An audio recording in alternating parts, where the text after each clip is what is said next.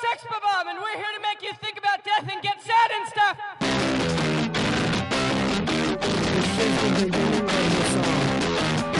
I hear the voices and voices, the tremble of cold, the feminine of the sin, reaching my threshold, staring at the truth till I'm blind. My body's stupid, stereo putrid, spewing out music in the raw sewage, reaching my threshold, staring at the truth till I'm blind. Hola amiguitos ofneros y ofneras, soy Andrés Sánchez y esto es Off OFN, un podcast sobre diseño, publicidad, ilustración y cosas bizarras. Y estamos ante un especial de una mesa ronda que organizaron los chicos de 100 grados fanzine para el lanzamiento de su número 14, bajo el lema Renovación, Cambios. En esta mesa tratamos temas sobre la evolución de las profesiones creativas y cómo el mercado ha cambiado a fotógrafos, artistas, diseñadores o ilustradores. Como ya suele siendo habitual, los chicos de 100 grados me invitaron a moderar la mesa, junto a representantes de diferentes colectivos profesionales. Los invitados fueron Miedo 12, grafitero y artista, Tony Balanzá, fotógrafo, Luis de Mano, ilustrador, Joan Quirós, creo que aquí tengo que decir que los que estáis acostumbrados a OFN sabéis quién es, que es diseñador gráfico especialista en lettering y caligrafía y un gran compañero y amigo. Y además con la aparición de Ángel Martínez, diseñador en Ángel Gráfico y vicepresidente de la AECV, también estuvo en la mesa redonda de 100 grados número 13. Y esta vez pudimos grabar en Estudios 64, una librería especializada en álbumes ilustrados y punto de encuentro para todos los que disfrutamos de la ilustración en la ciudad de Valencia. Es un lugar lleno de eventos, exposiciones, charlas, talleres. Es uno de los faros y de los puntos clave del movimiento del dibujo de la ciudad del Turia. Muchas gracias, chicos, por dejarnos en el espacio y por hacer siempre este tipo de eventos. Aunque este audio ya tiene su tiempo, ya ha transcurrido bastante desde que se grabó, vamos a publicarlo porque los temas que tratan son de actualidad y son muy interesantes. Desde OFN rescatamos esta charla y os la traemos en formato podcast. Recordad, chicos, que está grabado en directo, así que disculpad de la calidad. He mantenido toda la charla completa, hay ciertos momentos de caos, las preguntas, escucharéis gentes de fondo, puede haber incluso toses por aquí, o movimiento, o incluso alguna risa, pero es parte y el encanto de estas mesas redondas. Sobre todo os recomiendo una parte ya tirando hacia el final, donde se habla sobre la materia profesional y ya nada más. Os dejo a continuación el audio y nos oímos al final. Aquí estamos porque nosotros somos de 100 grados, que publicamos un fanzine bimensual, aunque es mentira que es bimensual porque siempre pasa algo y es un poco más, no, pero... ¿Bimensual y medio? Sí, intenta que sea bimensual. Y nada, siempre intentamos liar pues un poquito a gente de distintos ámbitos del sector creativo. Y bueno, aquí tenemos a Emilio, que nos ha hecho la portada, que nos ha hecho un graffiti tremendo. El grafitero, o no sé si está bien dicho. Sí, sí. Bueno, no tiene más. Miedo 12. Bueno, tú al final. A Tony Balanzá, él es fotógrafo y es presidente de la Asociación de Fotógrafos Profesionales de Valencia.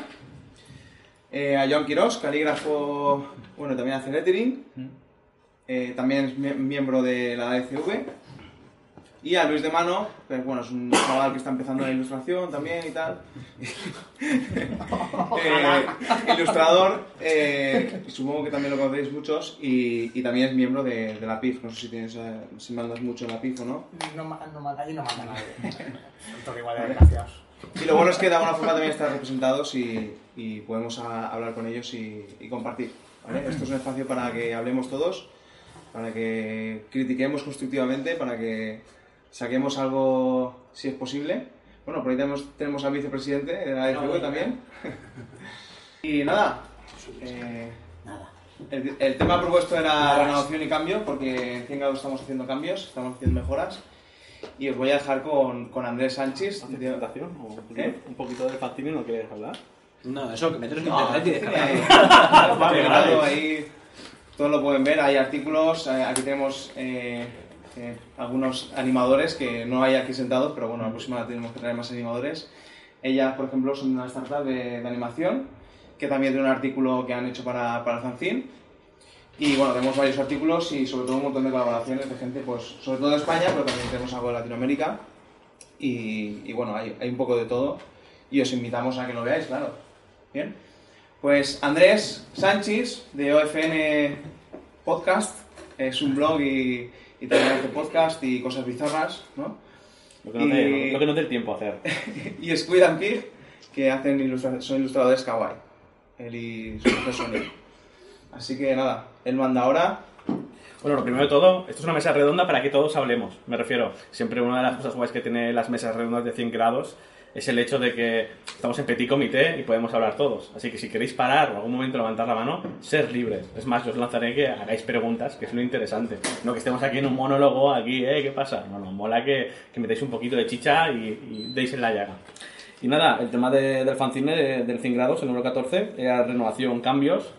Creo que es un tema que da mucho que hablar. Vamos a intentar resumirlo en ciertos conceptos. Y el primero de ellos, que es más genérico, es cómo ha cambiado la profesión, como tenemos tantas profesiones diferentes que se tocan en ciertos puntos, sobre todo el concepto, ¿no?, de creativo, pues me gustaría saber de cada uno cómo ha cambiado, tanto desde que ha empezado profesionalmente, como cómo ve la profesión en este tiempo, ¿no?, desde que se creó esa profesión o el concepto de la profesión hasta hoy en día. Y empecé por Emilio, que a lo mejor... Claro, yo la parte que me toca es un poquitín rara, porque... Ahí yo cuando lo estaba viendo digo, ahí tenéis un poco complicado, porque claro, el graffiti... Es que ¿de realmente de donde sacarías un tanto de beneficio realmente sería haciendo láminas o serigrafías de bocetos o cosas que tú haces. Entonces dentro de ese submundo hay como una especie de... en plan lo que sería miscelánea o en plan coleccionable o cosas así, en plan más de artistas y cosas. Entonces... Aquí en España es complicado que te lo compren, pero en Latinoamérica o yo que sé, en Alemania, en Francia, igual perfectamente, no sé, una lámina de unas letras que aquí la gente no entiende, perfectamente la puedes vender, depende de la repercusión que tengas, de entre, no sé, 600, 700 euros o algo así. Entonces, claro, con eso hay... Detrás hay bastantes, pues como en casi todas las secciones, o sea, igual la empresa de pinturas te da un tatuaje por 100 o monta un evento para que tú pintes aquí o hagas no sé qué, entonces más o menos ha cambiado un poco y aún es aquí reciente, pero... Sí, creo que antiguamente a lo mejor el graffiti, evidentemente, de donde procede, ¿vale?, que es de la calle, ahora... Hoy en día, yo que sé, a unos 10 años para aquí en Valencia sí vemos que en la calle pues se ve más representado, también que las obras se lo vemos más en museos, en más sitios. Claro. ¿Este cambio lo has podido vivir? Sí, no, o sea, yo antes, por ejemplo, realmente yo empecé a estudiar y a trabajar como ingeniero industrial porque con el graffiti no veía una posibilidad de salida laboral. Entonces, al final, todo ese cambio... Es verdad que ha venido muy dado, y sobre todo en España, a través del street art, y entonces eso ha abierto el campo. Lo que pasa es que digamos que el público que viene, que demanda un poco graffiti o lo que sería graffiti, no es tan específico de street art. Lo que pasa es que... Hostia, perdona una duda, que además me ronda la cabeza de hablar con Nacho Steve y tal, que no me la resolvió. ¿En qué se diferencia el street art del graffiti? No, más... Bueno, ha abierto el cajón. No. Dale. Bueno, claro, con Nacho y tal, y digo, tío, no veo la diferencia. Pero... Básicamente habría una parte desde el punto de vista del observador y otra parte desde el punto de vista de la técnica. Desde el observador, digamos que el que pinta graffiti, su público real no es una persona media, no quiere llamar realmente la atención. Quiere llamar la atención dentro del submundo o de la gente que pinta graffiti únicamente, porque hay unas normas y es como hay unas normas de estilo o de... Bueno, hay unas normas cerradas y entonces para los escritores o grafiteros lo importante es jugar ese juego y sacar dentro de esas normas el mejor resultado. Mientras que el street art, lo que a mi modo de ver, que tampoco, como no soy street artist, no lo sé, lo que busca es realmente llamar la atención del observador, o sea, y no importa tanto la técnica o los medios. Entonces, dentro del graffiti, el hacer stencils o utilizar incluso pincel está muy mal visto, y en el street art no. Luego, desde el punto de vista de lo que serían los acabados, la gran diferencia, que uno hasta que no pinta no lo sabe, es que el spray no tira realmente un punto, o sea, no es como el pincel que te deja una línea continua, sino que es como un punto difuminado. Entonces eso, en cuanto lo evolucionas, pues crea unos volúmenes y unas cosas que distan mucho de el acabado del street art. Más o menos... Es que, claro, tú puedes coger una plantilla, un stencil y hacerlo y sí, estás utilizando un spray, pero no estás jugando con el spray, no estás sacándole el jugo, no estás utilizando las mismas técnicas del spray. Entonces hay mucha, aunque a priori parece lo mismo, es como si dijésemos, no sé, no es lo mismo una carrera de Fórmula 1 que una carrera de rally.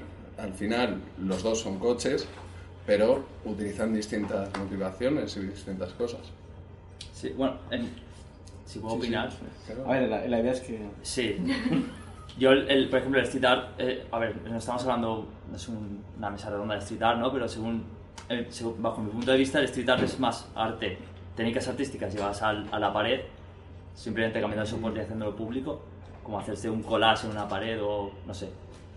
Y el graffiti, pues es más... sprays, tags, piezas y tal. Vandalismo.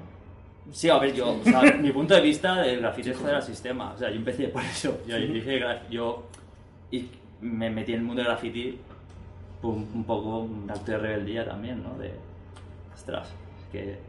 Sí, el factor, yo creo que el factor de romper las normas que tiene el graffiti, el street art puede no tenerlo, pero mientras que el graffiti siempre, ahora es cuando el graffiti se está convirtiendo en una obra que se lleva a otros lados, que se vende, que se puede pintar en sitios donde te dicen, pero hasta hace muy poco el graffiti, a mi parecer, bien. Claro, pero el asunto es que realmente, incluso dentro del graffiti, hay distintas modalidades y hay distintas motivaciones. No es lo mismo la persona que se dedica a pintar trenes, que la persona que se dedica a pintar negocios o incluso la gente que se dedica, no sé, a hacer...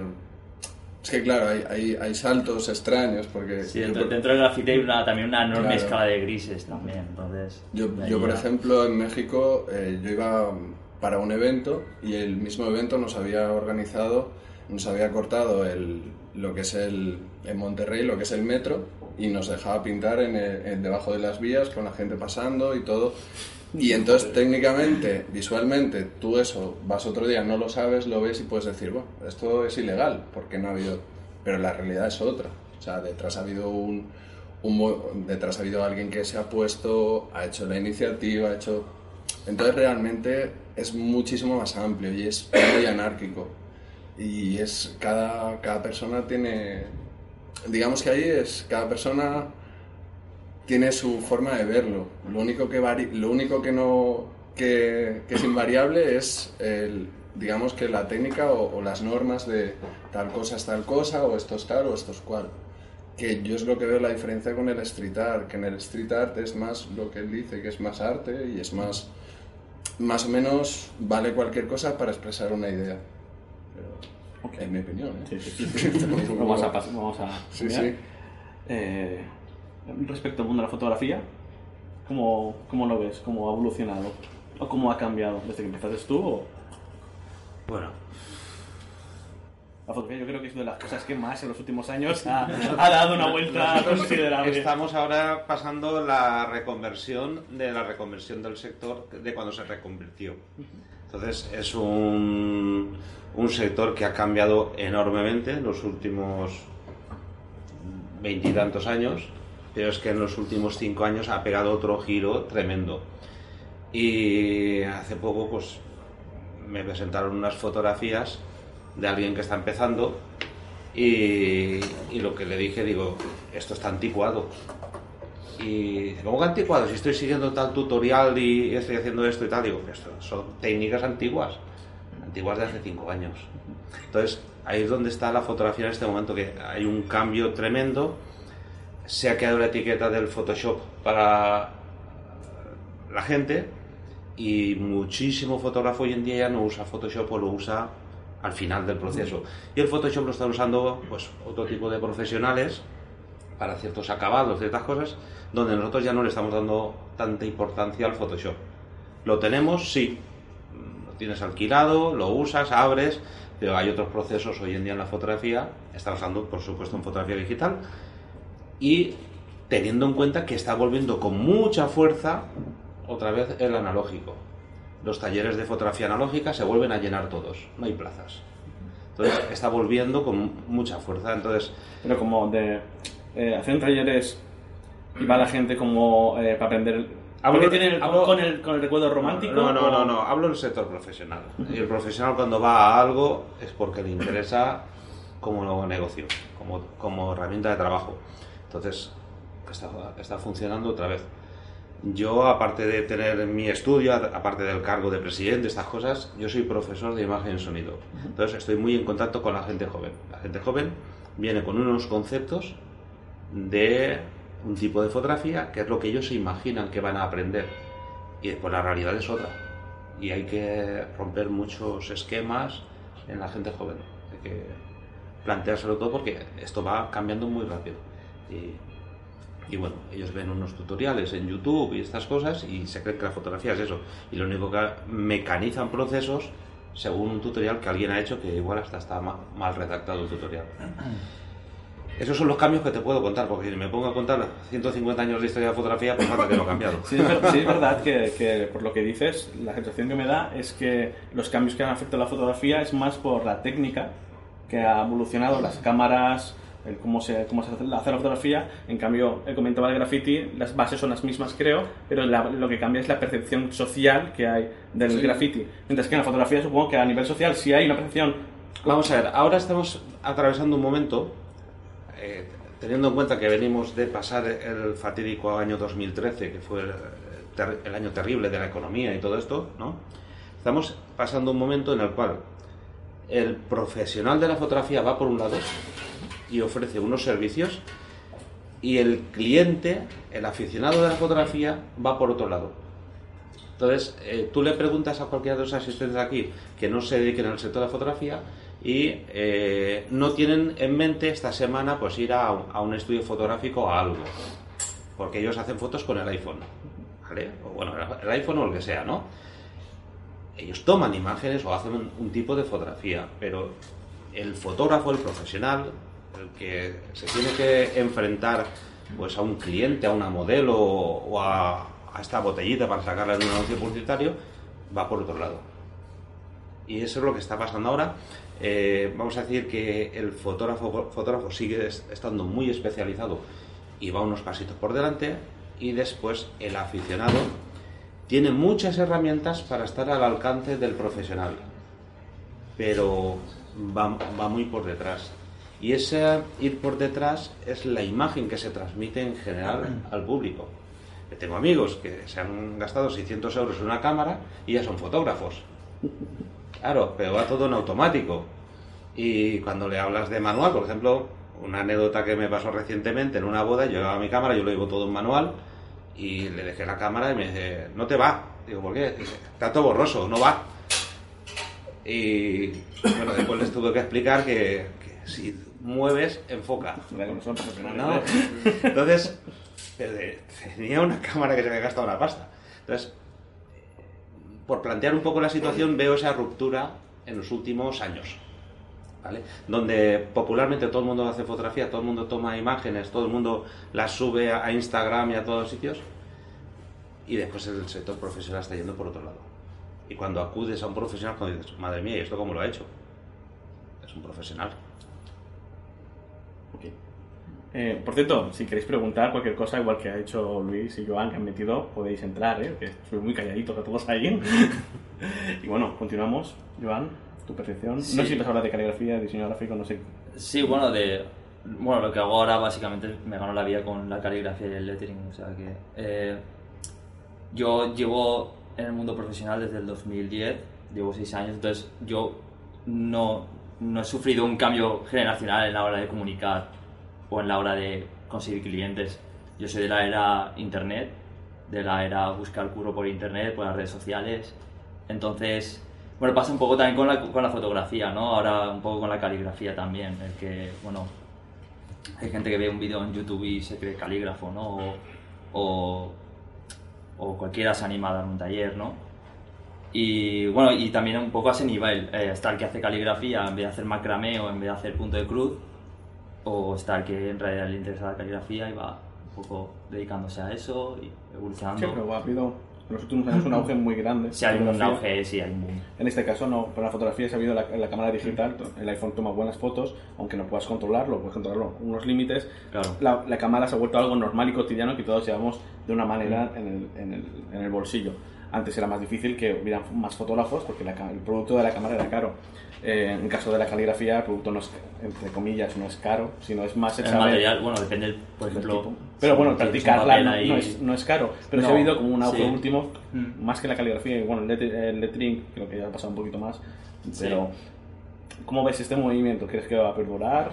¿Este cambio es constante? ¿O? No, yo creo que, pues, como todas las modas, ¿no? Tendrán un principio y un fin y quedarán pues, a los que realmente le interesen la profesión, ¿no? O los que se dedican a ello.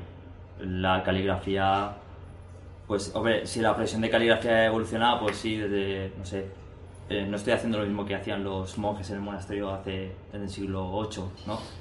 Pero sí, quiero decir, no estoy haciendo lo mismo que los monjes, pero ahora lo que hago es trabajo comercial, no reproduzco manuscritos ni hago Biblias. Y es trabajo comercial, básicamente. Tengo clientes, sobre todo pues más enfocado al diseño gráfico. Yo soy diseñador gráfico también de formación. Después lo enfoco más al aspecto más diseño gráfico, tipografía, lettering.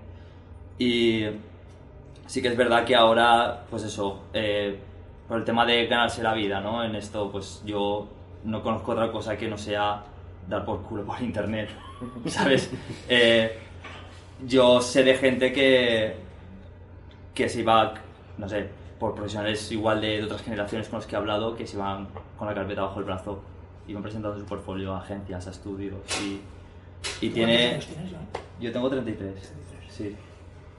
Y bueno, y sí que es verdad que bueno, todo tiene sus cosas buenas y sus cosas malas. Buscarse la vida ahora por internet, por las redes sociales, es un curro también, porque ahora... Quien destaca es el que es más plasta o el que más likes tiene o el que más followers tiene muchas veces, y la gente como que va haciendo scroll ahí con el dedito y no tampoco presta mucha calidad, ¿no? Sí, no presta mucho el contenido también, la mayoría hay mucho contenido mediocre, o sea, hay que saber buscar bien entre la paja también. Y también el problema que tenían antes, hace 30, 40 años a la hora de buscarse la vida, pues que tenían que ir con la carpeta bajo el brazo, con el portfolio y viajar. Hace un par de semanas estuvo David Quay. Aquí David Quay es un tipógrafo, tiene 68 años y lo bonito de esto es que me contaba historietas, ¿no? De cómo se fue a San Francisco o cómo se fue a Estados Unidos, cómo conoció a Saul Bass, estuvo en el estudio de Saul Bass, le enseñó el portfolio, se fueron a comer juntos. Son esas cosas que ahora mismo no tenemos, porque tú envías portfolio a directores de arte o a creativos o tal.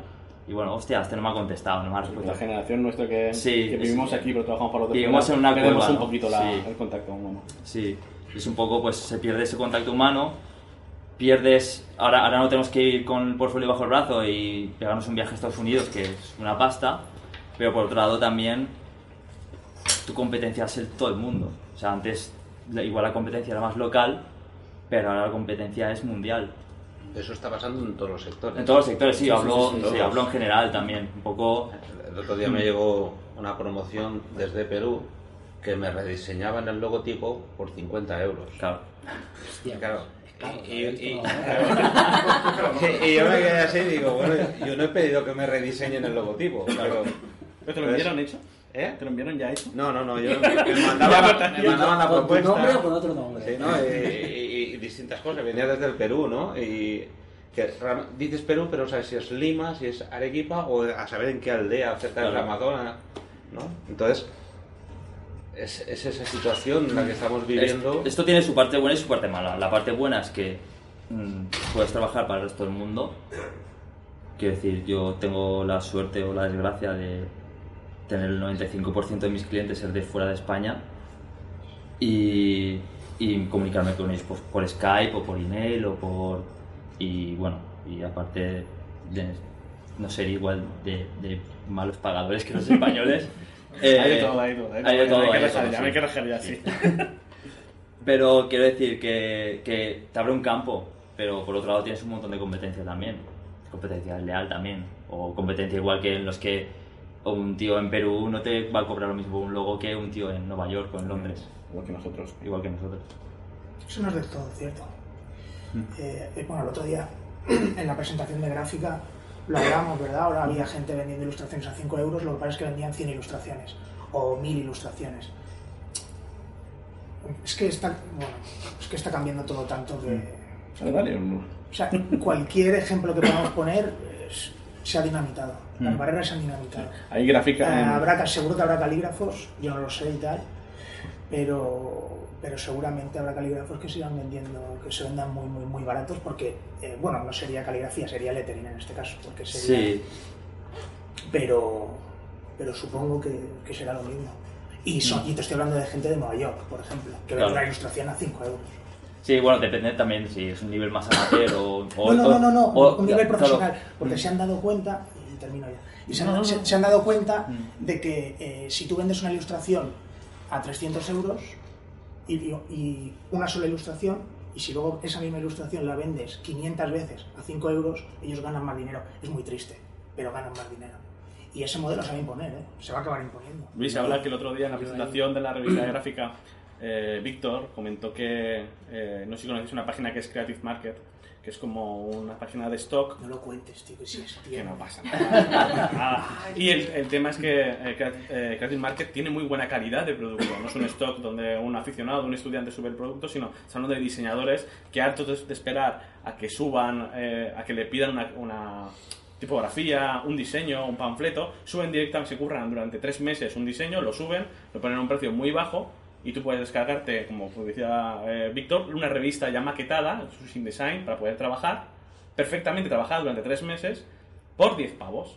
Vale, no solamente para ti, cualquier persona puede descargárselo, pero a nivel mundial, ¿cuánta coincidencia? Que se lo bajen, ¿cuánto? 50.000 personas a nivel mundial, no, es muy raro que en la propia ciudad te vayas a clonar, vayas a encontrarlo, pero el profesional puede ganar dinero a través de un trabajo sin encargo, o sea, no existe el encargo, él mismo crea el encargo y se lo compra, que hay que decir que es un camino... Yo creo que ahí, al final va a convivir las dos cosas, porque yo creo que todo depende del tipo de cliente al que va dirigido, es decir, yo entiendo que habrá un tipo de cliente que no dispondrá de presupuesto y que le va a dar igual que esa ilustración esté en 20 sitios, y luego estará el tipo de cliente que querrá un trabajo personalizado, que querrá un trabajo, digamos, no de mayor o menor calidad, porque por lo que estás comentando ahí hay mucha calidad, pero querrá un trabajo totalmente personalizado para su empresa, para lo que sea.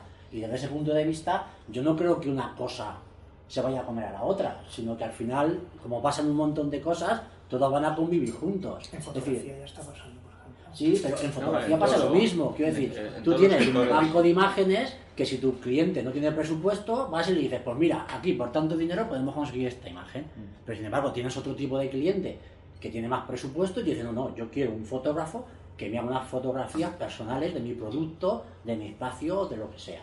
Entonces, al final, es que creo que el enfoque, uno va dirigido a un tipo de público o de cliente, y otro va dirigido a otro tipo de público y otro tipo de cliente. Entonces, desde ese punto de vista, las dos formas de trabajar pueden vivir juntas y cada uno va dirigido a un tipo de cliente. Yo tengo una buena amiga, es jefa de programación informática, y su programa más económico que venden son 24.000 euros.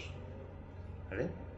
Y un día hablando de este tema, este planteamiento, le dije, ¿tú sabes lo que ganó el chaval que inventó el Angry Birds en un fin de semana? 800.000 euros.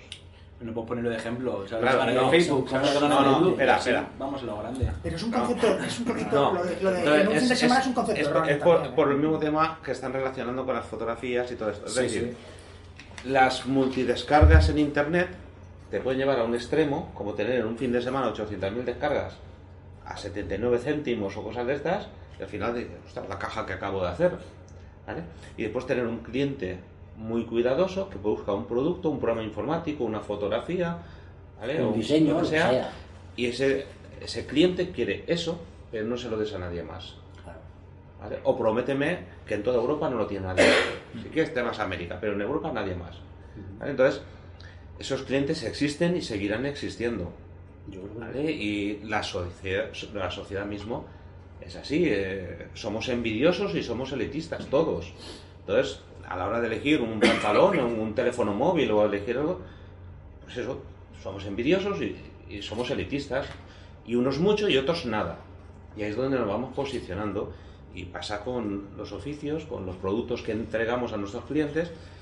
Y después está la adaptación de cada uno a estos medios. Yo puedo pretender hacer una fotografía que valga 1.000.000 de euros y no la hago nunca en mi vida. Y después resulta que a lo mejor no me gusta hacer la fotografía que me da de comer. ¿Vale? Y cosas de estas. No es mi caso. Yo tengo un segmento de la fotografía y lo disfruto mucho. Y tengo esa suerte. Pero sí que conozco, como por el cargo que ostento, conozco muchos grandes profesionales que viven de lo que no les gusta. ¿Vale? Porque al final es lo que el cliente busca. Y se van adaptando a esas exigencias del cliente. Y un cliente nuevo se llama Internet. Que sí, que decimos que los clientes los tenemos por ahí. El cliente se llama Internet. Y ese es el que va comprando.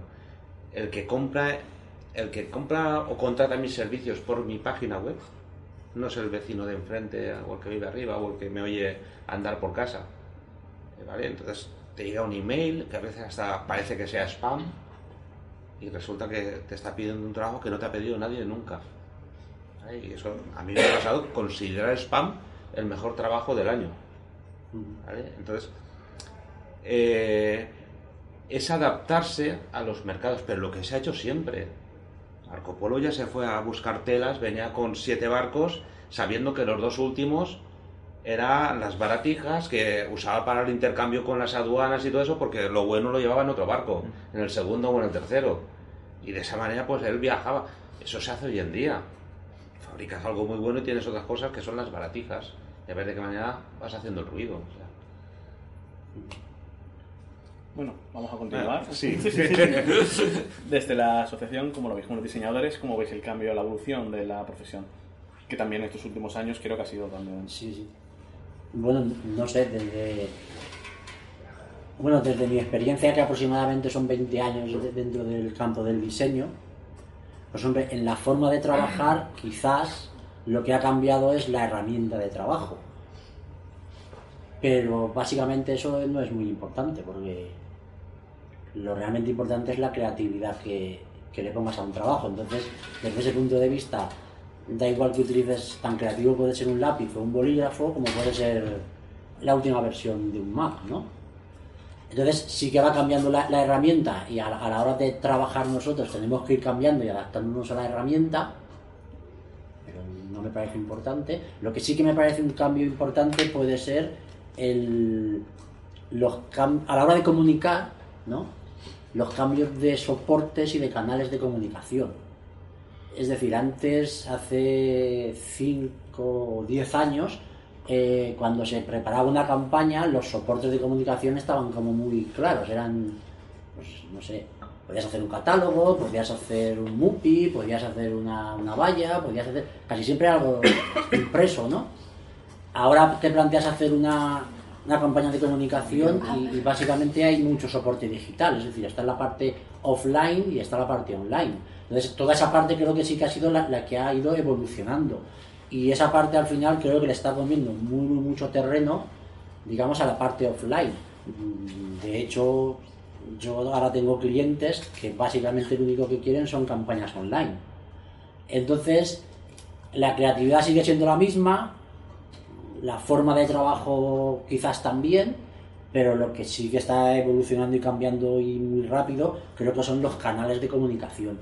Y evidentemente pues todo eso viene dado por redes sociales, por la web, por WhatsApp y por un montón de canales que antes, hace unos años, ni te planteabas generar aplicaciones para ese tipo de canales, y ahora son imprescindibles. Incluso, bueno, desde hace un montón de años todo el tema impreso está en crisis, creo, y se imprime menos y creo que está de capa caída. Y ahora todo lo que está surgiendo es el formato digital. Entonces, pues hay que preparar campañas dirigidas básicamente a formatos digitales y a lo mejor algo de impreso. Entonces, creo que toda la evolución y todo el cambio no viene en sí en la forma de trabajar, porque al final cada uno trabaja como mejor quiere o le interesa o sabe, pero sí en cómo se comunica las campañas o cómo quieres comunicar cualquier tipo de producto. Entonces ahí creo que sí que ha evolucionado y creo que va a haber una evolución brutal por ahí. De ahí, cuando trabajaba de diseñador gráfico, creo que uno de los cambios más bruscos siendo diseñador, creo que eran los tiempos. Creo que es una de las cosas que, sí. que las nuevas tecnologías lo que han acarreado es que actualmente para hacer un cartel, una prensa, tenías que depender de muchas personas, tenía que estar 2 semanas realizando el fotógrafo tal. Hoy en día, con los medios digitales, el fotógrafo puede esa misma mañana, no tiene que revelar, te puede pasar la fotografía si la has sacado bien, puedes elegir una alta gama de tipografías, que creo que la evolución que va a haber en el diseño gráfico ha sido más de cómo resolver problemas a una velocidad más amplia, no en todos los casos, porque evidentemente, yo digo, en el trabajo de un estudio más pequeño o más normal, ¿no? De 10 personas, donde hay trabajos donde antes un catálogo podía ser 6 meses y hoy en día te entra un catálogo y pueden ser un mes, con el mismo trabajo. Pero claro, tienes herramientas que en principio te dan disponibilidad más rápido. Sí, pero claro. Tenemos también algo llamado email que también facilita y por otro lado también exige más rapidez, ¿no? Porque antes tú para entregar un proyecto igual, o sea, ya he dicho antes que yo soy de los que ha empezado a trabajar con email, ¿no? Entonces yo creo que también esa inmediatez del email ha provocado también que los tiempos se acorten un montón y luego siempre está el cliente ahí apretando un poco de oye, que te he enviado un mail hace 20 minutos. Yo ya, tío, pero es que yo no estoy delante del ordenador todo el día. Cuando me dices, tengo el mail cerrado. Claro, que tienes el mail cerrado, no estoy trabajando. Claro, lo vería sí. A las horas de los correos. Me estoy acostumbrando a abrir el mail 2 veces al día. Claro. Que antes era un poco de, ostras, entra un mail, voy a mirarlo. No, tío, es que tampoco es. Porque ya me pero es que hay mucha... Igual hay muchos clientes que se creen que por enviarte un mail ya está esa inmediatez de respuesta, ¿no? Pues que quieren esa... Un inciso así anecdótico. Sí, pues. No, es que yo ya he superado esa barrera, o sea, esa terrorífica barrera. Le has dado un WhatsApp, ¿no? Para meterme en el terreno más terrorífico todavía de que tengo 3 clientes ahora con los que me comunico por WhatsApp. Y cuando no les contesto al WhatsApp en un minuto, me llaman por teléfono. Claro. Y me dicen... Y me dicen eso. Me dicen, oye, pero que te mando un WhatsApp, ¿no lo has visto? En fin, para mí la tecnología lo que ha hecho es destruirnos. Claro, sí. No me quiero poner muy ludita. Pero el nivel, o sea, la comodidad, yo no veo comodidad por ningún lado, todo lo contrario, ¿eh? Yo empecé en la profesión en lo predigital y yo estaba mucho más cómodo, vivía mucho más feliz y no ganaba tanto dinero, pero vivía mucho más feliz, joder. Y el tema del dinero, ¿no? O sea, ¿se hace más rápido también porque hay menos presupuesto? ¿O hay menos presupuesto y por eso se hace más rápido? Yo es que el tema de la rapidez... Es decir, a la hora de plantear una campaña, yo prácticamente no... Quiero decir, tienes tu tiempo de documentación, tienes tu tiempo de reflexión, quiero decir, yo no creo que sea más rápido. Yo creo que antes habla porque él estaba en una lista de publicidad. Sí, claro, entonces yo tocaba el diseño de la publicidad. Yo había estudiado de diseño, que... Bueno, no, hay algo de diferencia, pero quiero decir, al final cuando estás creando lo que sea, ¿no? Al final tienes que reflexionar y tienes que dedicarle un tiempo si realmente quieres hacer algo que tenga calidad, porque si no, bueno, puedes ir como quieras, ¿no? Pero yo creo que ahí la velocidad sigue siendo la misma. Lo que ocurre es que quizás la velocidad viene en el momento en que ya tienes la idea, tienes las aplicaciones, tienes un poco el desarrollo del diseño, entonces ahí ya hay procesos que son mucho más rápidos, ¿no? ¿Cómo se lo comunicas al cliente? ¿No? Pues se lo envías por mail. Es decir, yo cuando empecé, quiero decir, no usaba el mail. Y yo ahora me planteo, hostia, si me quitas un día el mail, me matas, ¿no? Sí. Joder. Pues te llama el mensajero que se lleve... Llama al mensajero y que te lleve las pruebas y toda esa historia, ¿no? Entonces, lo que tú dices, joder, la tecnología nos ha matado. Un poquito sí, pero yo creo que hay cosas de la tecnología que son muy buenas, ¿sabes? Entonces... Luego, ¿qué ocurre? Que cuando estás trabajando en redes sociales y tienes que lanzar una campaña, joder, la lanzas un día y al día siguiente parece que ya está desfasada. Y dices, coño, tío, pues sí, tampoco es para tanto. Ahí sí que, cuando ya entras en los canales de comunicación, entonces es donde ahí ya la cosa se acelera. Sí, la inmediatez. Esa inmediatez. Pero yo creo que en el proceso creativo, que realmente es un poco lo que importa y tal, yo creo que al final el tiempo debería ser... el mismo, o por lo menos yo creo que debería ser el mismo si realmente queremos hacer cosas que sean un poco interesantes. A ahora que has sacado el tema de las redes sociales también, ¿tú piensas que la calidad del encargo ha bajado por ser online? No. Quiero decir, para nada. Por ejemplo, igual hay clientes que se escudan en decir, va tío, o sea, bájame el precio porque esto es online, es más efímero, no va a ir impreso, no va a estar 20 meses publicado por ahí, sino que va a estar igual 3 o 4 meses publicado, va a ser online, bájame el precio porque es que en realidad a nosotros no nos sale a cuenta. Sí, y en realidad diseñas igual. Es que yo creo que la calidad en cuanto al diseño no ha bajado, porque... No, me refiero a la calidad de encargo, no al diseño, sino a la calidad, a la calidad de briefing y a la calidad de presupuesto, porque igual se escudan en eso, en esa inmediatez, en eso de, va tío, como esto es online y es efímero, bájame el precio porque esto va a estar 4 días publicado, pero igualmente lo tienes que diseñar, quiero decir. Es que hay una parte del presupuesto que sí que ha bajado. Claro. Es decir, la parte creativa me parece que es la misma. Es decir, te da igual diseñar una imagen gráfica que va a ser para un catálogo, para una valla, que para meterla en Facebook. Es decir, claro, si quieres que esté bien hecha, el tiempo es el mismo. Mm. Lo que sí que ha bajado es el coste del soporte. Claro. Es decir, no es lo mismo hacer 3.000 catálogos de 1.000 páginas que hacer una campaña en Facebook durante 3 meses o meterla en Twitter y todo eso. Entonces, como los canales online son más baratos, yo creo que las campañas han bajado en coste, pero no por el tiempo, por la calidad, sino porque los soportes son más baratos.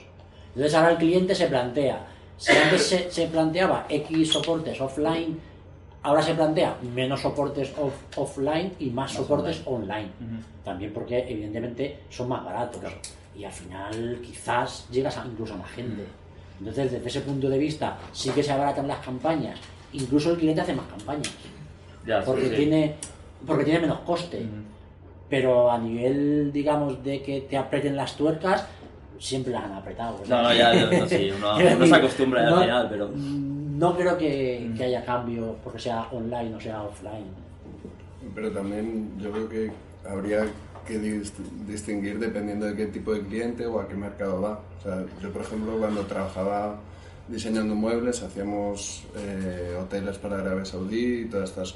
Entonces, todo ese mundo, lógicamente, tienes que... Primero, tiene que ir uno allí, sí o sí, porque si no, aquellos no te hacen caso. Y segundo, es verdad, los planos y todas las cosas, eso, gracias a la tecnología, va mucho más rápido, pero los tiempos de fabricación, de poner y demás... Levanta un poquito más la voz, si no, los del final no escuchan. No, los tiempos de fabricación, de creación y de todo esto siguen siendo, no sé, yo en la empresa llevaba 9 años y la empresa lleva el mismo ritmo desde hace perfectamente 30 años. Y entonces sí que por unas cosas ha variado, pero a niveles grosos yo lo veía bastante igual. También depende del cliente al que vayas a destinar una campaña o vayas... Es el matiz que yo veo, igual, que no es lo mismo hacer una entidad corporativa o algo así para algo español o si es en Latinoamérica o si es... Claro, es que lo que quiero decir es que hay bastantes baremos o bastantes cosas que hay que tener en cuenta. Cliente, es un mercado, cambia mucho el precio. Yo sobre el cliente...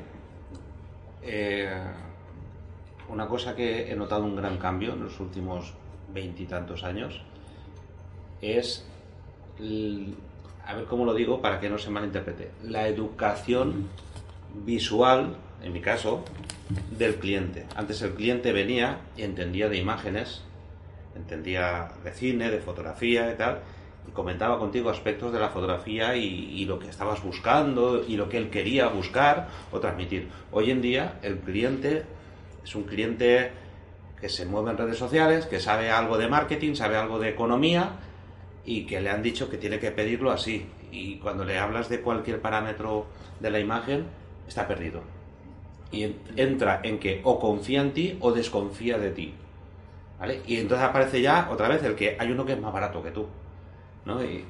Y esto en este país pasa mucho. Cuando trabajas con alguna empresa que viene del extranjero, sí que aún te viene alguien que está preparado. Recientemente he hecho un trabajo internacional donde la persona que me contrataba, la persona que hacía de contacto conmigo, a nivel de imagen, digamos que cero. No podías hablar nada con ella de la imagen. Y al final lo único que optó la chica fue, pues, Mira, yo confío mucho en ti, Tony, lo que tú hagas, ¿vale? Y ese confío mucho en ti fue el que salvó el trabajo, porque ese trabajo yo estaba por rechazarlo, porque es que lo que ellos buscaban y lo que ellos pedían era un fracaso. Al final se pudo readaptar todo, entró en juego, digamos, lo que me pagan de sueldo a mí. Lo que ellos pagan por ser yo quien soy, o los años que tengo de experiencia, o los libros que he leído, y entonces les di unas soluciones que no es lo que ellos estaban pidiendo, que al final han quedado muy satisfechos.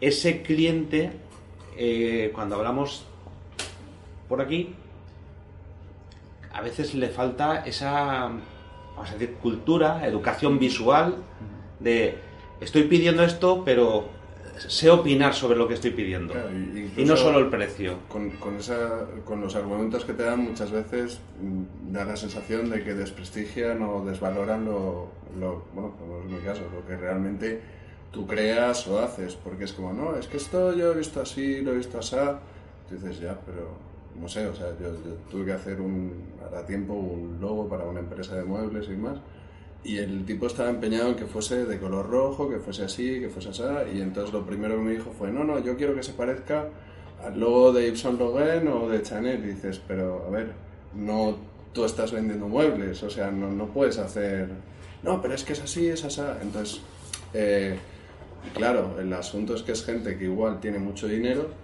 y gracias a internet y a las tecnologías puede ver muchas cosas y generar una opinión que realmente no es tal. Entonces, al final, pues es eso. Yo creo que una de las cosas que no ha hallado bien la tecnología es eso, que justamente tiene cosas buenas, pero ha dado muchas alas a gente que debería saber un poco más, o por lo menos si no sabes, no atacar directamente a quien lo está haciendo.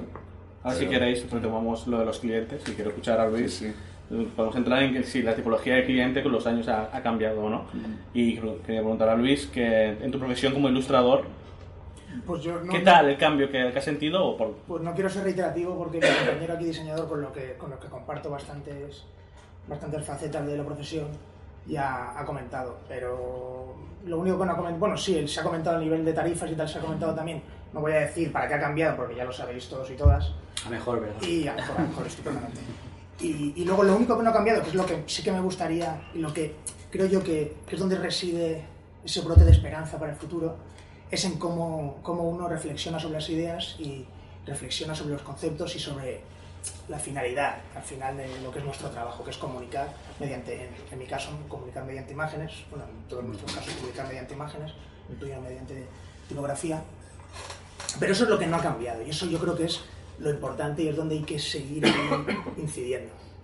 Y creo que no va a cambiar nunca, a no ser que también puede pasar que se meta por medio de la inteligencia artificial, que eso también seguramente pasará, pero lo que sucederá es que volveremos otra vez atrás, como está pasando ahora con la caligrafía, como está pasando con la impresión de tipo móvil de plomo y de madera, como está pasando con la fotografía analógica que ha dicho, como está pasando con la fotografía analógica, como está pasando, yo qué sé, que con la música, con los discos, bueno, con el vinilo todavía no, el vinilo no es tan, pero bueno, sí, el vinilo se vuelve a fabricar, vuelve a haber un rebrote, bueno, hace ya muchos años también, pero al final cuando uno se cansa de lo digital o de cualquier otra, ¿sabes?, tecnología o super tecnología, supratecnología que salga, pues al final siempre volvemos a las manos, siempre volvemos a reflexionar sobre lo que somos y cómo queremos hacer las cosas. Yo creo que eso es lo importante y lo que, por mucho que cambie todo, de que nos tengamos que adaptar al mercado y bla, bla, bla, bla, seguimos teniendo algo aquí dentro que nos hace seguir avanzando. ¿Hay una pregunta por allí? Sí, yo por concretar, a mí me llama mucho la atención, por ejemplo, o sea, que un ilustrador puede gestionar y vender al particular. Yo creo que sí que hay un cambio considerable y es que yo puedo comprarme su obra a través de una tienda tipo, no sé, que hay de manzanas, sino que subes los trabajos, te hacen las previas en las tazas o en las camisetas o en la lámina, me gestionan la impresión y eso para un ilustrador o un diseñador supone una nueva fuente de ingresos y llega un nuevo público que no había antes o hace más años. Era si me compro algo para colgar en casa es porque me gusta el arteo porque me lo han vendido aquí en la tienda de muebles, ¿no? Y hay gente que se cuelga en casa, pues, obra de ilustradores porque le tiene un aprecio, porque le gusta cómo es, porque está de moda, yo qué sé, incluso los carteles que se roban, ¿no? De Pablo Aboné o de quien sea. Y es un ilustrador que está detrás. E incluso, por ejemplo, las chapas, ¿no? ¿Quién te iba a decir que hoy el negocio de las chapas o las tazas iba a tener un tirón porque hay mucho ilustrador, mucho generador de imágenes? Que sí, que evidentemente también la accesibilidad tiene eso, que cualquier persona lo puede generar, pero también es verdad que al ilustrador o al creativo, del ámbito creativo, sí que le supone pues, una salida para no tener una obra guardada en casa, ¿no? Incluso, por ejemplo, aquí tenemos a Drawfolio, ¿no? Es un nuevo enfoque. O sea, es decir, estás dando de comer a alguien porque hay mucha gente que genera portfolios y tiene una necesidad nueva. La de generar su portfolio online con unas características concretas, las que sean. Y eso es porque hay mucho portfolio. Con lo cual, y por ejemplo, también hay otro nuevo, digamos, cambios en el sentido en que hay mucha demanda de ilustración y supongo que casi todos los que estáis ahí sentados tenéis solicitud de, os piden como profesionales que forméis lo que es el workshop, que es algo nuevo, como el que dice, el poder formar online, que también es llegar al nuevo público y también le genera una fuente de ingresos al profesional y bueno, webinar o llamarlo como quieras, que además llega el punto en que puedes autogestionártelo, es decir, no dependo de nadie para poder tener una nueva vía, una fuente de ingresos o un nuevo cliente, en este caso más particular. Claro, pero eso a lo mejor, quiero decir, enlaza un poco con lo que estaba comentando yo antes, de que siempre han existido, digamos, ese tipo de trabajos, siempre han existido. Lo que ha cambiado ahora es el canal de difusión de ese trabajo, ¿no? Es decir, siempre ha existido el típico, el profesional que da clases o que tiene unos alumnos. Lo que pasa es que ahora, por ejemplo, Internet te da la facilidad de que puedas organizar un curso, lo grabas en vídeo, lo subes y la gente lo compra. Entonces, al final, lo que cambia realmente es el canal de difusión de cualquier tipo de trabajo. Es decir, lo que tú dices, por ejemplo, también de las tazas, pues a lo mejor antes había gente que hacía tazas, lo que pasa es que ahora las tazas se pueden vender por internet, puedes cambiarle la ilustración o puedes hacer cualquier cosa. Entonces, al final es el mismo trabajo, pero con un número de canales de difusión muchísimo más grande, ¿no? Y creo que eso es bueno, es decir, al final eso es bueno. Lo único que tienes que los conceptos ya no son particulares, tienen que ser un poquito como más globales para que se puedan difundir por todos esos tipos de canales diferentes. Está claro que detrás de todo esto está la tecnología en general, ¿vale? Pero por concretar aspectos. Por ejemplo, pero la tecnología solo es un medio, una herramienta más. Sí, pero solo detrás eso. De estos cambios, de la gran mayoría de cambios de los que estamos hablando, está la tecnología. Porque sí, pero solo es eso. Yo soy generador de imágenes en Instagram, porque soy consumidor de imágenes, porque soy fan, etc. Todo por un avance tecnológico muy brusco. Y es donde vamos con el problema de profesional, la gran relación amor-odio con las redes sociales. Es decir, antes, si yo tuviera que gestionarme un trabajo con un cliente y tenía que hacer revisiones, tenía que hacer unos desplazamientos, tenía que hacer unos envíos, etc. Eso era, visto desde ahora, es complicado. Pero ahora no. Pero también tiene sus contras. Y es que nosotros gestionamos canales porque a veces lo tenemos que gestionar. Yo les pasé una encuesta a ellos sobre este tema, ¿no? Y en general es una relación amor-odio porque te genera un problema también. Y también es verdad que no hemos tenido tiempo de aprender a gestionarlo, porque ahí faltan filtros y qué canales y cómo. Claro, ahora el profesional también, para poder gestionar eso, que no es un problema, también tiene que formarse o educarse en ciertos aspectos de gestión para optimizar estos canales, como con todo. Pero claro, ahora tenemos ese problema. Y para esto también habrá otro rol o otra profesión que se especializará, que también dará más de comer, ¿no? Habrá un nuevo profesional que toque este vertical, como toca el de los portfolios, como toca el de... Sí. Luis, querías... Sí, quería hacer un inciso. Quería volver a mi parte erudita. Y en todo este discurso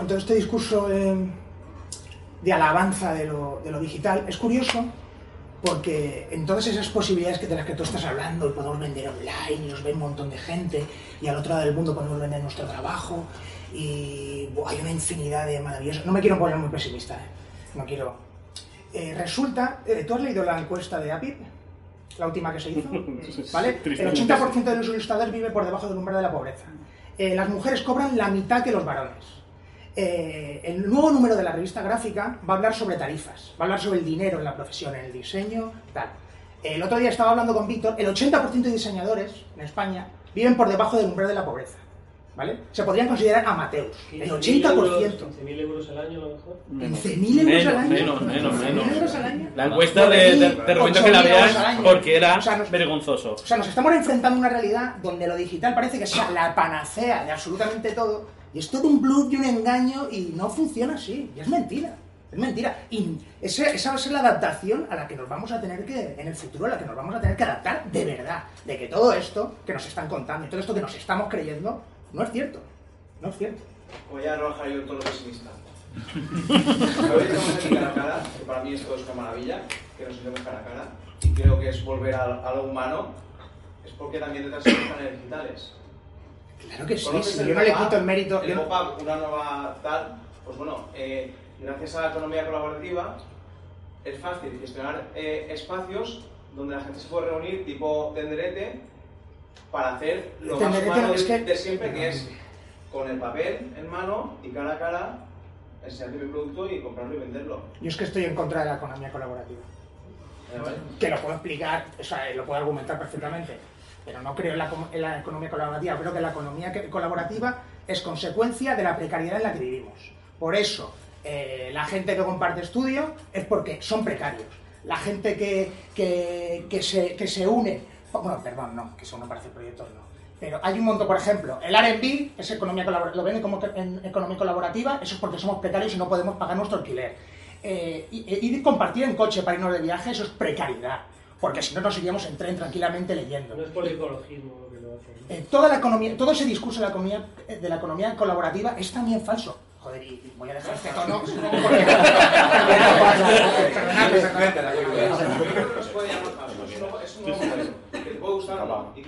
Es un nuevo modelo que esconde una realidad que es una realidad negativa. Pero tú me puedes asegurar que ese 80% de los ilustradores que ahora viven por debajo del umbral de la pobreza antes tenían oportunidades de definirse de ilustradores.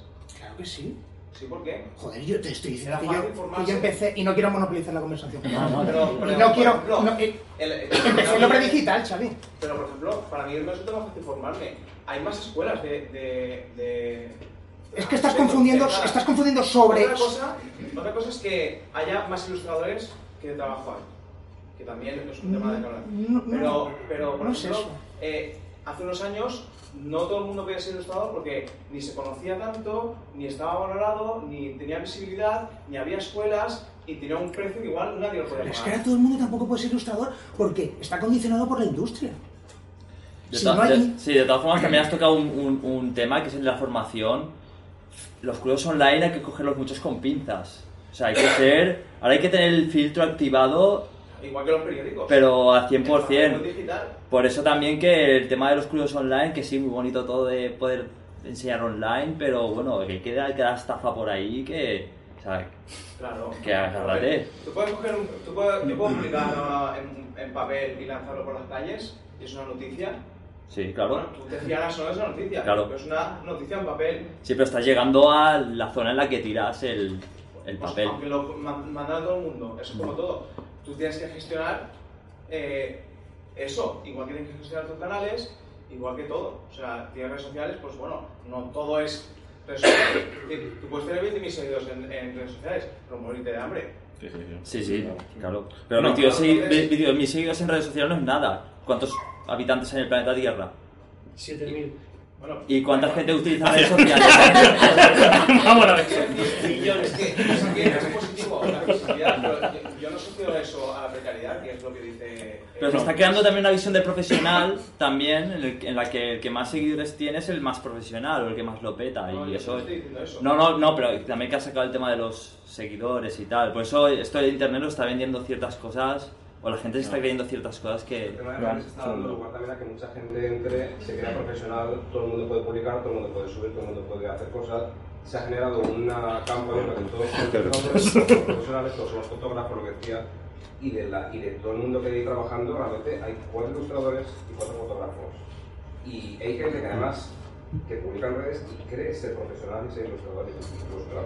Pues lo que quiero decir yo es que de ese 80% tú me puedes asegurar que son profesionales. Porque igual, si los analizamos, de los profesionales sí que viven todos por encima del número de la pobreza. Si los analizamos bien. Claro, pero cuando, a ver, pero cuando APIP, a ver, cuando APIP hace una encuesta entre sus socios y más allá, APIP, o sea, estamos hablando de, a nivel nacional, de los socios, de las asociaciones de ilustradores profesionales, ¿vale? Pero está abierto todo el mundo, no era solo socios, ¿eh? Mucha gente que está asociada no es profesional. Claro, claro, el 80% de la gente, de hecho el 80% de la gente que está en la asociación no es profesional, son profesores, son, en fin, son funcionarios y tal y cual, eso todos lo sabemos, pero aún así se da una visión de la profesión que no es real, a eso me refería, no son profesionales. Bueno, yo es que lo de la profesionalidad y lo del amateurismo, esa delgada línea... Yo es que tampoco estoy de acuerdo con ese discurso. Si la gente se quiere creer profesional en internet y publicar sus cosas y decir que es profesional, a mí me parece estupendo. Yo también empecé así. Además, eso también es por culpa del discurso ese de si quieres que la gente se crea lo que no eres, haz que se lo crean. O sea, intenta aparentar lo que no eres, ¿vale? Es un discurso de la emprendeduría de mierda que también se nos ha impuesto. Entonces, la gente está haciendo eso. Si es que la gente al final hace lo que les están diciendo. Y luego encima les echamos la culpa. No, coño. Ese es el discurso. Entonces, ¿te crees que el profesional? Me parece estupendo. Joder, no vas a tener trabajo porque todavía no estás preparado, pero bueno, ya lo tendrás. A mí el intrusismo, a mí personalmente, no me preocupa ni lo más mínimo. Ni lo más mínimo. Y creo que a la gente que realmente tiene las ideas muy claras, que tiene un trabajo ya totalmente definido... Yo creo que eso tampoco le preocupa. Yo tengo aquí varios compañeros y tal, que yo que sé que el intrusismo no les preocupa, porque además nos buscan. El cliente no busca a cualquiera, te busca a ti, yo creo que a todos nos pasará. Va a ti, no va a buscar a otro y tal igual. Hombre, a lo mejor va a buscar a alguien, yo que sé, porque Pablo Aboné tendrá mucho trabajo, entonces va a buscar a alguien al que le dicen, oye, haz algo parecido. Pues siempre pongo el mismo ejemplo de esta chica, hace el mismo trabajo que hace Paula porque nos gusta lo que hace y tal y cual. Habrá determinadas personas que sí, bueno, tú lo sabes. Pero al resto, los que no. Bueno, Tony, creo que ibas a decir algo. Bueno, mi pregunta o consulta ha evolucionado. Yo pienso... ¿Cómo te llamas? Luis, yo pienso bastante parecido a Luis. Yo también quería, ¿verdad? Después... Sí, pero no sé si ahora ya entra en el tema, porque ya... pues se retoma, ¿eh? No, tranquilo, o sea, lo que era Tony, después sí que... Me resultó muy curioso el otro día ver una entrevista que le hicieron a Mariscal, un profesional con mucho respeto, yo creo que le respetamos todos bastante. Y no tiene faena. Yo no. No, pero... Bueno, la mayoría pues le tienen... Bueno, es una persona respetable. No tiene faena. Pero a lo mejor a él le ha faltado, a lo mejor, no soy quien para opinar sobre Mariscal, pero a lo mejor le ha faltado adaptación. Nosotros nos estamos adaptando constantemente a los medios. A los medios. No ha tenido un casi... Es que ahí nos vamos a meter en un jardín. Sí, sí, entrar en Mariscal. Ahí se va a hacer un jardín. Y ha dicho que yo a lo mejor no soy quien para opinar. Yo sí que quería. Tú eres el de la publicidad, ¿no? Yo soy el diseño gráfico, diseñador gráfico. Vamos a ver. Yo sobre el tema Facebook, bueno, redes sociales, yo soy de los que creen que hay que estar, porque mi anécdota es que el día que un exalumno mío me invitó a estar en Facebook, hace ya muchos años, pues al final acepté, me di de alta en Facebook, me fui a trabajar y cuando volví había 3 fotos mías en Facebook. Y dije, hostia.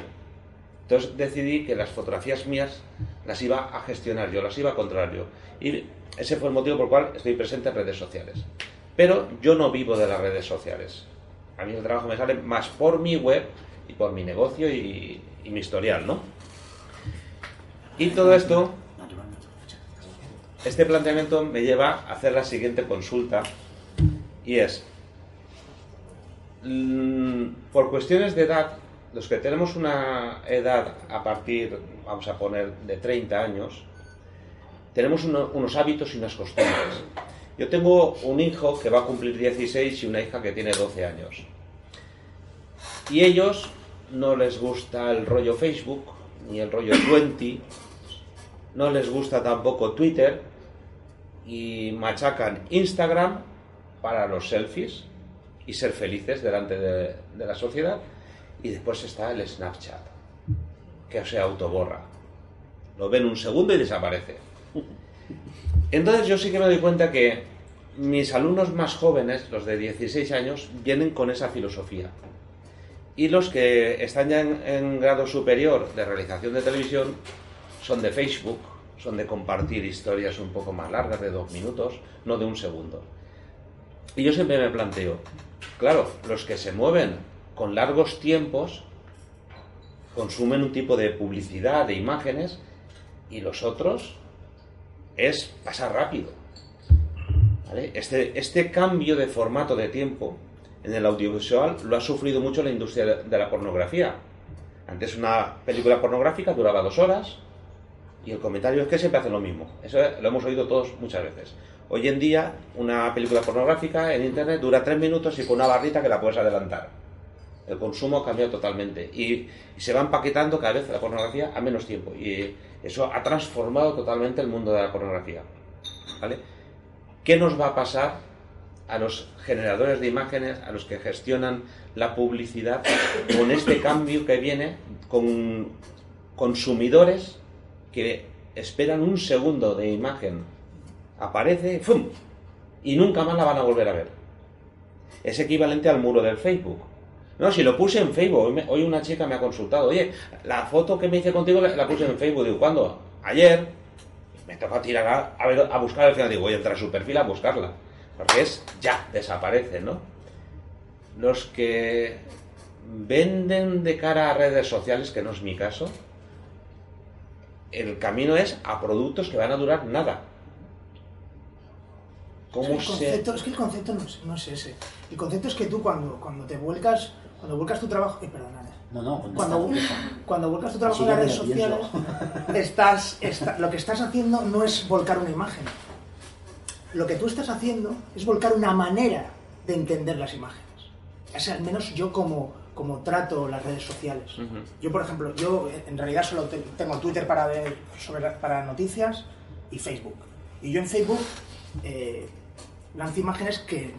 O sea, lo que no va a desaparecer es el conjunto, es el concepto, el conjunto. Es como la gente me ve mi trabajo, pero en conjunto. A mí que una imagen desaparezca al día siguiente no me importa, porque forma parte de un conjunto de cientos de imágenes que yo ya he subido ahí y que me representan a mí. Y que la gente está esperando a que yo vuelva a subir algo porque les gusta lo que hago. Porque han visto 100 imágenes detrás, no se han olvidado de ellas, las han visto y cuando subo otra, pues les vuelve a gustar. Ese es el concepto. A mí el 80% del trabajo me llega por el Facebook. Vale, lo he comentado. ¿Por Facebook? Sí, lo he comentado alguna vez y tal. Y a mí me piden presupuestos por el chat del Facebook. Pues a mí no. A mí el Facebook me hace popular. Me escriben cosas muy cariñosas. Pero el trabajo me entra por la web. Y los ejemplos me los ponen siempre de fotografías de mi web y cosas así. No del Facebook. Y... No, lo digo por el tema de lo efímero de lo que hablaba, ¿no? Sí, sí, sí. Es que es el consumidor que nos viene después. Es que no... Yo lo veo así. Pero yo es que creo que eso al final va a convivir con otros canales. Es que lo único que hay que hacer son estrategias como diferentes. Es decir, bueno, yo hablo desde el punto de vista de que en el estudio donde trabajamos, pues preparamos a lo mejor determinadas campañas para determinados clientes, ¿no? Entonces, al final... Cuando tú preparas una campaña, evidentemente, al final te vas a dirigir a un tipo de target, ¿no? Dependiendo del tipo de target, preparas una estrategia o preparas otra. Es decir, hay determinado target, si, joder, tú trabajas para un ayuntamiento y vas a hacer una campaña para la tercera edad, joder, no te metas en redes sociales porque la has cagado, ¿no? Claro. Es decir, pues está el típico folletito, tienes un canal ahí que es el canal de siempre, ¿no? Pero si, por ejemplo, te vas a un target más joven, lo único que tienes que hacer es estudiar qué canales de comunicación utilizan y en función de esos canales preparas una estrategia. Cuando vas hacia un público más generalista es más complicado porque tienes que preparar una estrategia para más canales de comunicación, ¿no? Entonces, al final, no es que un canal vaya a comerse a otro. De hecho, quiero decir, no sé, el ejemplo, por ejemplo, del claro es el de los libros. Quiero decir, cuando sale el ebook, todo el mundo ahí, el ebook no sé qué más cuánto. Y yo creo que ahora la mayoría, pues igual se compra un libro y lo lee, como se descarga un libro digital y también lo lee. O sea, que al final lo único que va a ocurrir es que vamos a tener más canales de comunicación, pero que todos van a convivir, dependiendo un poco del target al que te dirijas. Pero no que un target se va a comer a otro, no. Siempre va a haber... Y luego incluso, a lo mejor, el que tiene ahora 16 años, pues igual cuando tiene 30, ya no le gusta tanto lo efímero. Y vuelve un poco lo que estabas comentando como a lo tradicional. Entonces, yo creo que al final lo único que va a haber son más canales de comunicación y lo único que hay que saber es hacer estrategias para esos canales y para intentar llegar al público de cada uno de los canales. Bueno, esa es mi opinión, ¿no? Yo ahí difiero. Creo que la tendencia inmediata de consumo, el consumo de mercado... Yo me voy a dar mi opinión.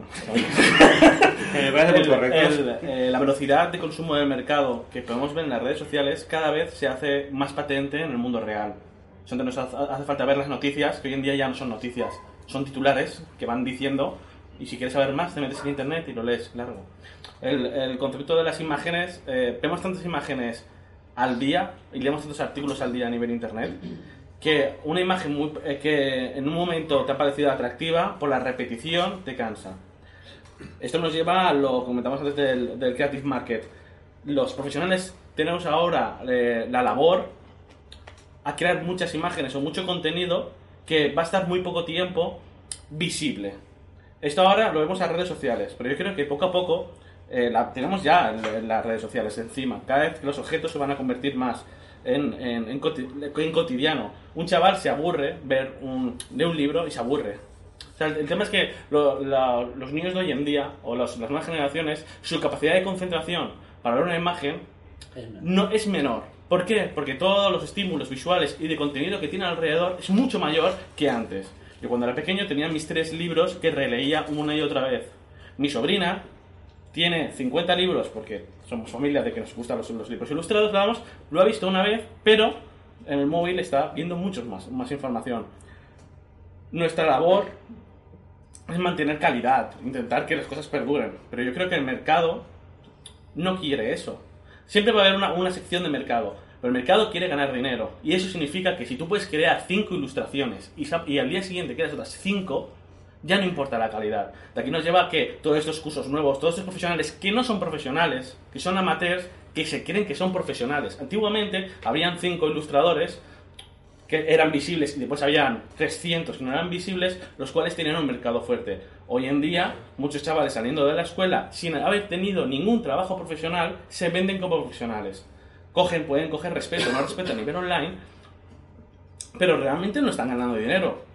Realmente llegan a esos 8.000 porque de vez en cuando cogen un trabajo. ¿Puedes llamarte profesional ganando 8.000 euros al año? Yo creo que no. ¿Por qué? Porque no te da para vivir. En el momento que te da para vivir, digo, como si solamente eres ilustrador.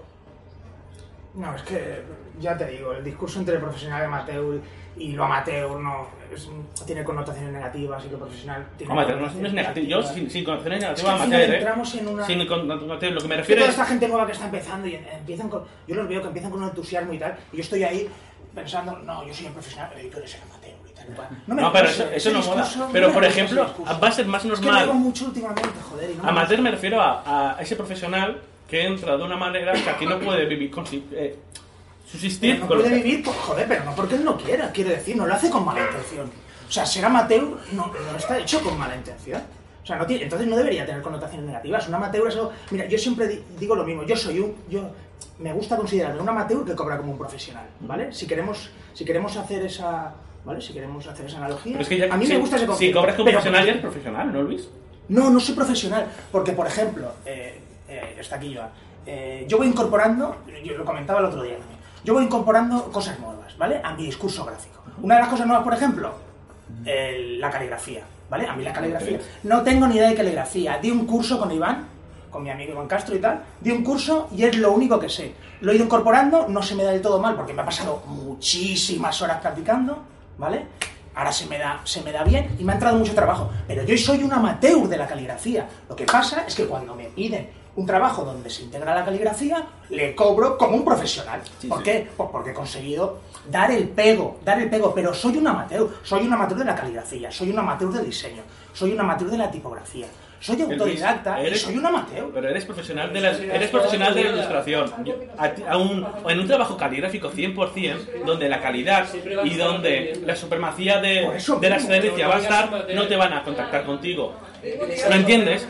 No van a contactar conmigo no por la excelencia de mi técnica, sino por mis ideas. Volvemos a lo mismo de antes. Por las ideas que yo genero, por los conceptos que yo genero. Si quieren excelencia técnica, pues irán a otra persona. Y por tu reputación. Que la reputación también se gana con años. No, muy buena reputación. Pero... Y ahí es donde viene la diferencia entre un profesional y un amateur. Un amateur es difícil que tenga la reputación que tienes tú, porque no tiene los años de bagaje que tienes tú, sabiendo más o menos de lo que sea. Pero como profesional de ilustración, que puedes considerarte o no, tú tienes una reputación y se te diferencia porque tienes esa reputación y esa trayectoria. ¿Reputación online o offline? Real. Porque si no sea reputación online, no, pero sí. Son reputaciones distintas, pero la tiene, sea por donde sea. Entonces, sí que hay una diferencia, y no es ni positivo ni negativo el amateur o no, pero un amateur se considera que tiene menos trayectoria o no tiene una trayectoria, digamos, tan definida o tan... Si quieres, quitemos el concepto de amateur, y lo veo mejor profesional y no profesional. Se sincera a su público o a su cliente diciendo que es amateur. ¿Y quién decide quién es amateur? Sí, efectivamente. ¿Quién la etiqueta? ¿Quién la reparte? Es que quizás hay un... Automáticamente... Habla, te va bien que no eres amateur, ¿no? Es que lo que se llama intrusismo, ¿no? Muchas gracias. Que cualquier persona que no estudiaba exactamente lo que tenía que estudiar, no, que esto es intrusismo. Es que al final, si tú eres profesional, no te molesta. Eso, no sé. Mira, a veces. Pero tengo que demostrarlo a ti, o a ti tienes que demostrarlo, a los 20.000 seguidores. Eso es muy difícil.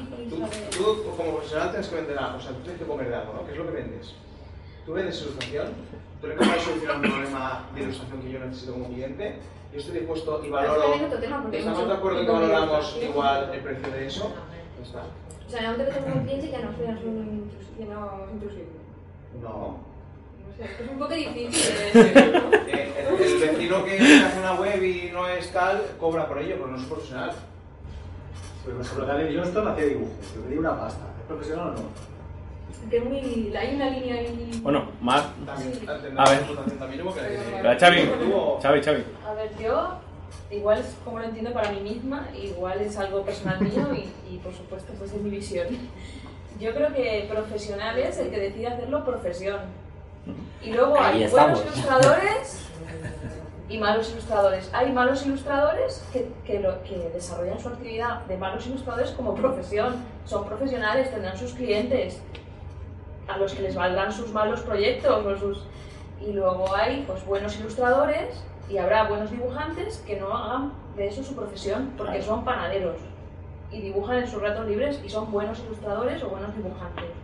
O sea, para mí alguien profesional es el que decide de manera personal hacer de eso su profesión y tratar de ganarse la vida con eso. Por eso a mí me parece que la encuesta que ha hecho APIP, pues la verdad es que sí que nos da una visión. Es gente que quiere hacer de eso su profesión y no lo consigue. Y podremos decir, es que son malos ilustradores, es que no... Bueno, eso es aparte. Pero es gente que está asociada primero y que pretende hacer de esa actividad su profesión. Y hay gran parte de esas personas que quieren vivir de ello, que no lo consiguen. ¿Por qué? Bueno, pues eso ya habría que ver, ¿no? Pero esa es mi manera de ver. Yo estoy totalmente de acuerdo. De hecho... Lo iba a decir, pero te has adelantado. Independientemente de que siempre va a haber profesionales buenos, profesionales malos, unos buenos, otros malos, unos que tengan buenos clientes y otros no, yo creo que como punto de partida podría ser, o bueno, es una definición que yo tengo, que me dijeron hace mucho tiempo, que es, uno es profesional cuando se gana la vida con su profesión. Entonces, a partir de ahí, tenemos claro, este es profesional, se gana la vida con su profesión, perfecto. Y a partir de ahí ya podemos ir analizando cómo es ese profesional. que tienen buenos clientes, que tiene la suerte de que cobra 5.000 euros por su trabajo, o 1 millón, lo que sea. Pero yo creo que el punto de partida es, yo soy profesional porque me gano la vida con mi profesión. Y eso creo que pasa en todas las profesiones. Luego, pues claro, en todas las profesiones pues habrá unos que serán mejores y otros que serán peores, pero eso ya creo que ya es otra historia, ya no es que sea profesional. ¿Te trataste como profesional cobrando lo mismo que cobras ahora? Más. Pero yo creo que eso... no, es que no, es que esa relación no es... Claro, yo por ejemplo, fíjate, mira... Porque tú tenías una forma... me refiero a lo de amateur, me refiero que tú... Es una forma de definir una persona que está... introduciéndose o empezando en una labor profesional. Pero Xavi, hay gente amateur que puede estar 10 años siendo amateur. ¿Por qué? Porque no le dedica la energía, el tiempo, porque... Y puede haber gente que en 3 meses pase de tener un trabajo mediocre a tener un trabajo bastante bueno. O sea, también interviene ahí un poco pues la capacidad que tiene cada cual, el tiempo que le dedica... ¿Sabes? Que el concepto amateur es lo que ha dicho ella. ¿Quién decide, bueno, llevas dibujando, llevas diseñando tanto tiempo, ya no eres amateur?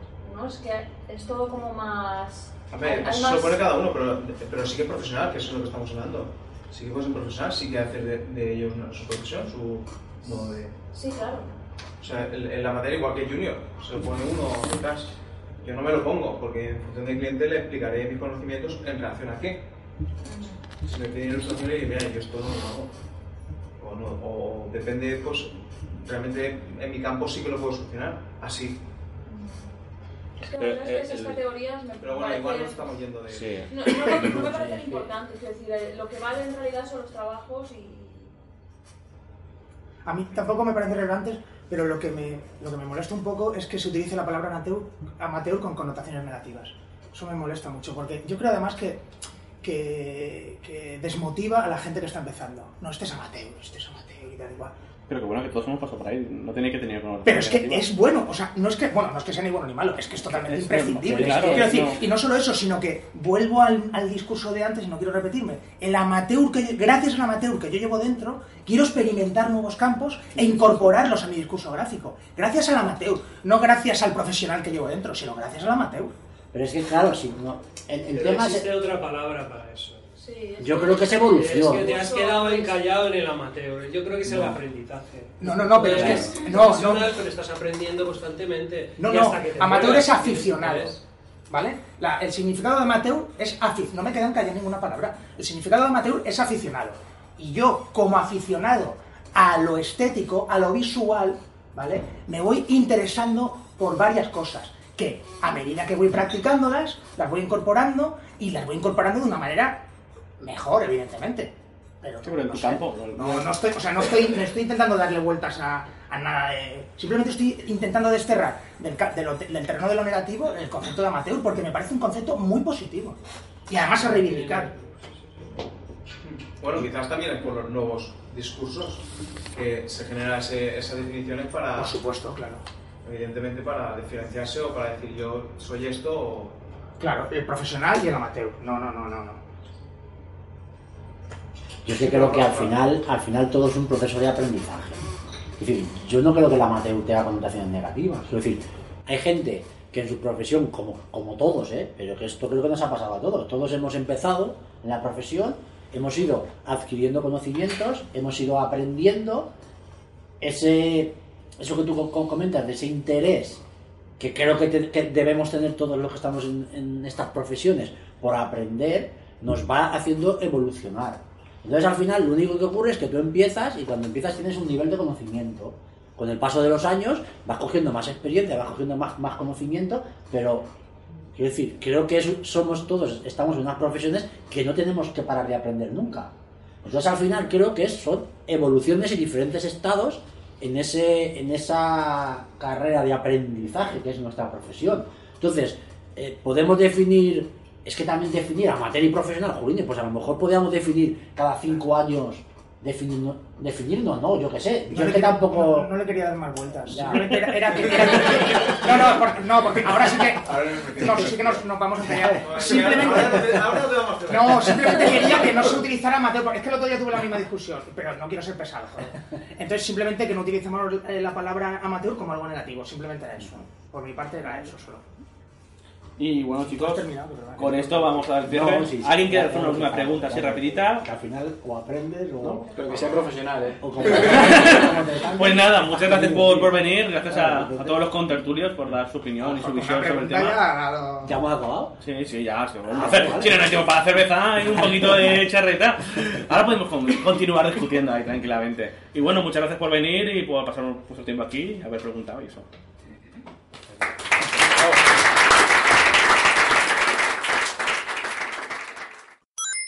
Y así acabó la mesa. Muchas gracias al Estudio 64, de verdad, por cerrarnos el espacio, por hacer este tipo de cosas. Gracias a los chicos de 100 grados por invitarme y dejarme ser de nuevo el moderador. Espero que a vosotros os haya gustado.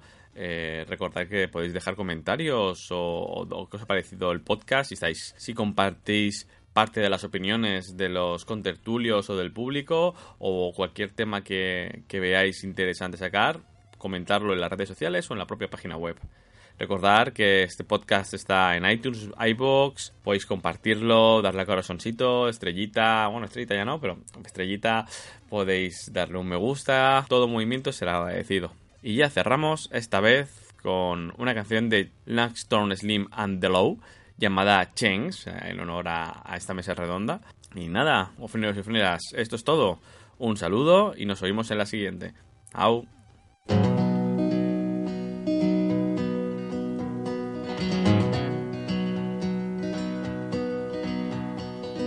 Things could be stranger, but I don't know how. I'm going through changes now. Could spend a lifetime trying to figure it out. I'm going through changes now that have just begun. Under a purple sun, there's many reasons we are what we've become. I'm going through changes, ripping out pages. I'm going through changes now.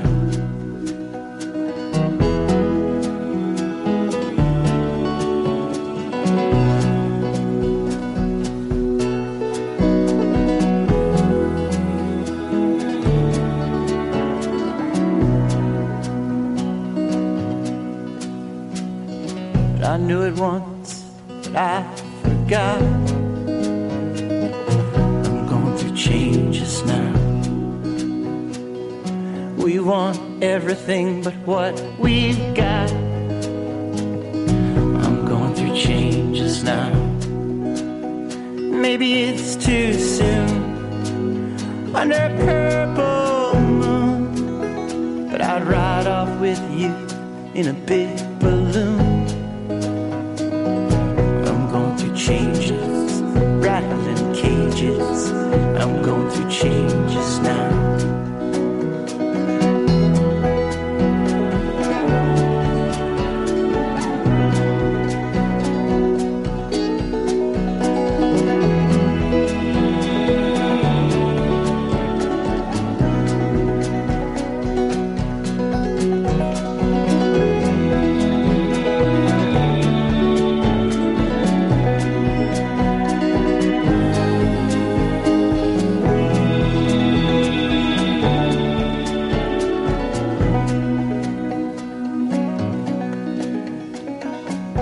Could be different, but I don't know how.